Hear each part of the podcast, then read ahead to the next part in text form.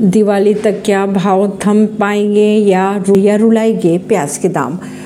अब नई सप्लाई का इंतज़ार किया जा रहा है। राजधानी दिल्ली की बात करें तो तीस अक्टूबर को प्याज अस्सी रुपये प्रति किलो के भाव से बिका।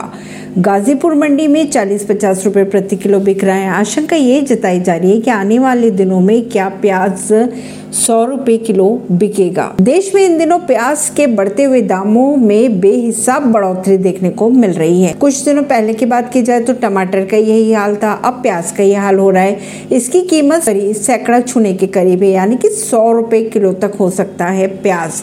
लोगों को प्याज महंगाई के आंसू रुला रहा है, जबकि त्योहारों का सीजन है। बात करें अगर दिल्ली समेत कई राज्यों की तो अचानक प्याज की कीमतों में तेजी हो गई। राजधानी दिल्ली में तीस अक्टूबर को अगर प्याज के भाव की बात की जाए तो अस्सी रुपए प्रति किलो भाव से बिका प्याज। परवीन अर्शी, नई दिल्ली से।